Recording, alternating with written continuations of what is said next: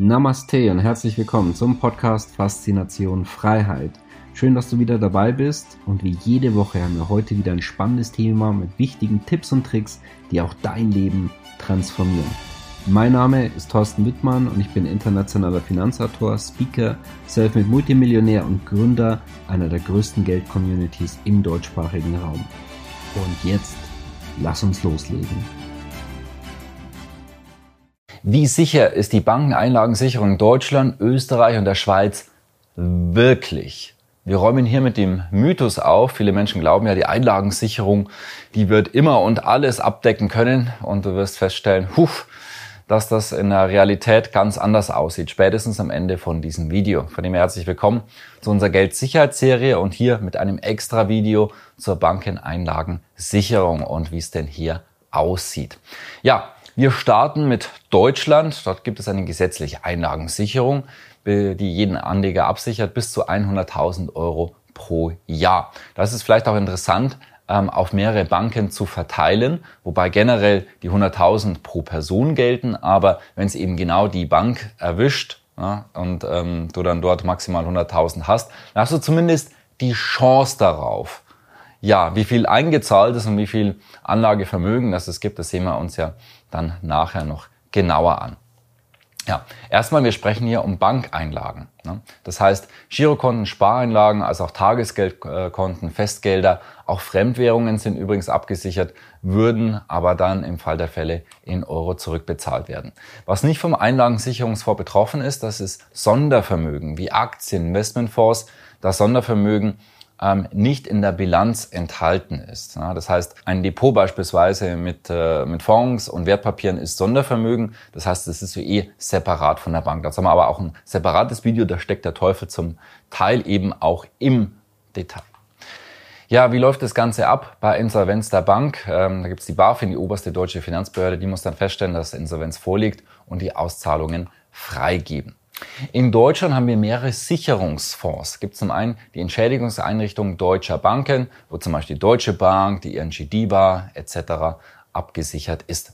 Dann gibt es die Entschädigungseinrichtungen öffentlicher Banken, wie zum Beispiel DKB oder die Investitionsbanken der Bundesländer. Und dann gibt es die Sparkassen, Raiffeisenbanken, also Genossenschaftsbanken, auch Landesbanken etc., die haben keinen eigenen Fonds, sondern die unterstützen und helfen sich gegenseitig. Also jetzt im Sparkassenverbund beispielsweise und äh, bei den äh, Raiffeisenbanken, also den Genossenschaftsbanken untereinander.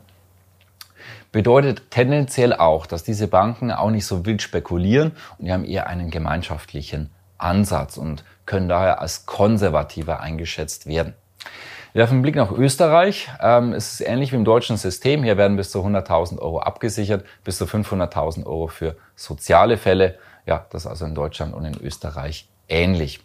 In der Schweiz bis 100.000 Franken, aber 8 Milliarden Schweizer Franken pro Bank. Ja, das heißt, äh, das ist eine wichtige Besonderheit. Eine Bank wird gedeckelt bis 8 Milliarden Franken. Das heißt, je größer eine Bank ist, desto eher kann es sein, dass man dann, ähm, was heißt jetzt leer ausgibt, beziehungsweise nur anteilig etwas bekommt.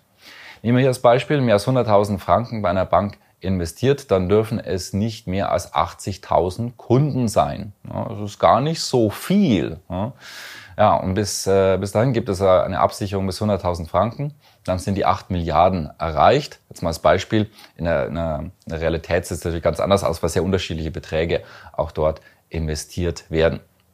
Bei einer Bank, die beispielsweise eine Million Anleger hat, gibt es im Worst Case vielleicht dann nur eine Absicherung bis 8000 Franken. Also wenn die alle 100.000 Franken einbezahlt haben. Einfach so als grobe Beispiele, um das zu verstehen. Generell, also achte drauf, wie stabil die Banken sind. Am besten davor, sogenanntes Bail-in. Das haben wir auch in einem separaten Video unserer ähm, Geldsicherheitsstudie, wo wir auch über die Banken sprechen. Das heißt, dass wir durchaus mithaften können. Ähm, das heißt, mit unserem Guthaben, wenn eine Bank insolvent geht. Die gesetzlichen Rahmenbedingungen wurden mit dem SAG, dem äh, Sanierungs- und Abwicklungsgesetz geschaffen. Das heißt, auf mehrere gute Banken potenziell streuen. Tendenziell konservativer, wie bereits angedeutet, sind Sparkassenbanken, Raiffeisenbanken und Kantonalbanken. Und wenn du unsere Empfehlungen kennst, einfach diverse Vorteile hat, Dazu siehe auch einfach unsere äh, Vielzahl von Videos. Auslandskonten an Standorten wie äh, Liechtenstein und Singapur kennst du vermutlich bereits und bieten sehr, sehr viele Vorteile, Streuung, Schutz vor Kapitalverkehrskontrollen etc.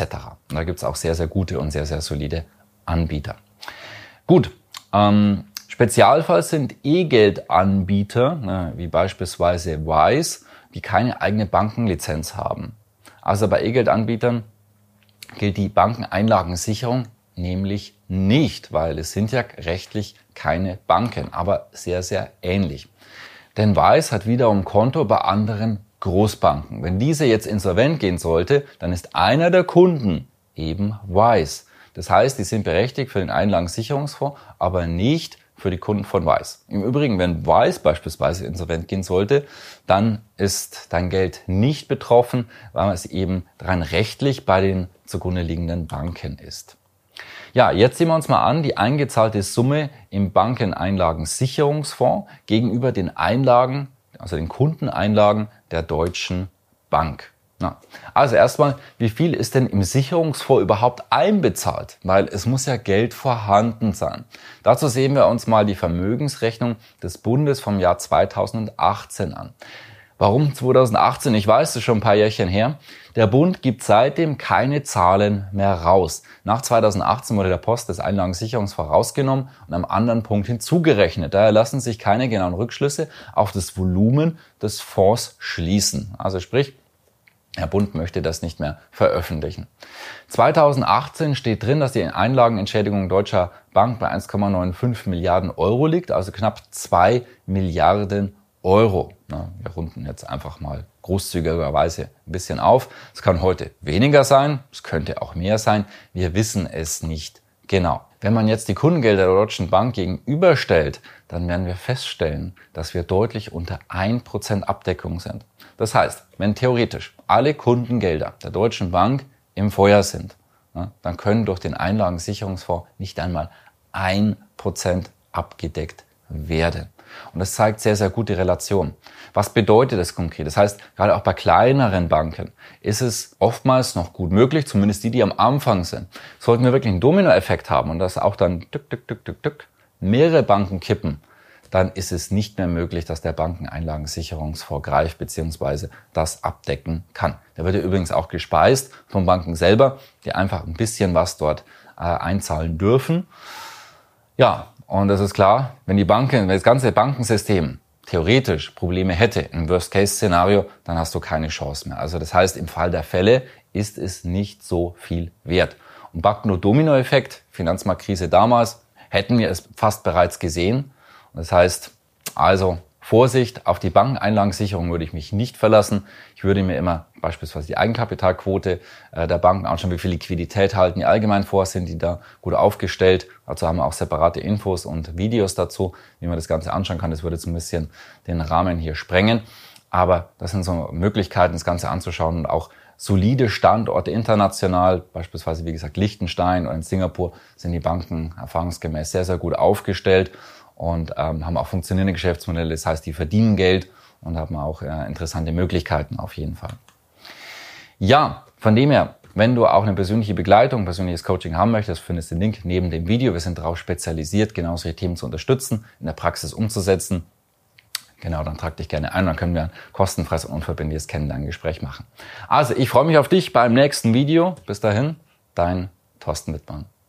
Schön, dass du wieder dabei warst. Wenn dir der Podcast gefällt, erzähle gerne dein Umfeld davon, so dass auch dieses von den Inhalten profitieren kann. Und falls du es nicht schon gemacht hast, abonniere den Kanal, damit du künftig keine Folge verpasst und vor allen anderen informiert bist. Gerne kannst du uns auch einen Kommentar und eine positive Bewertung bei Apple Podcast dalassen. Bis zum nächsten Mal, dein Thorsten Wittmann.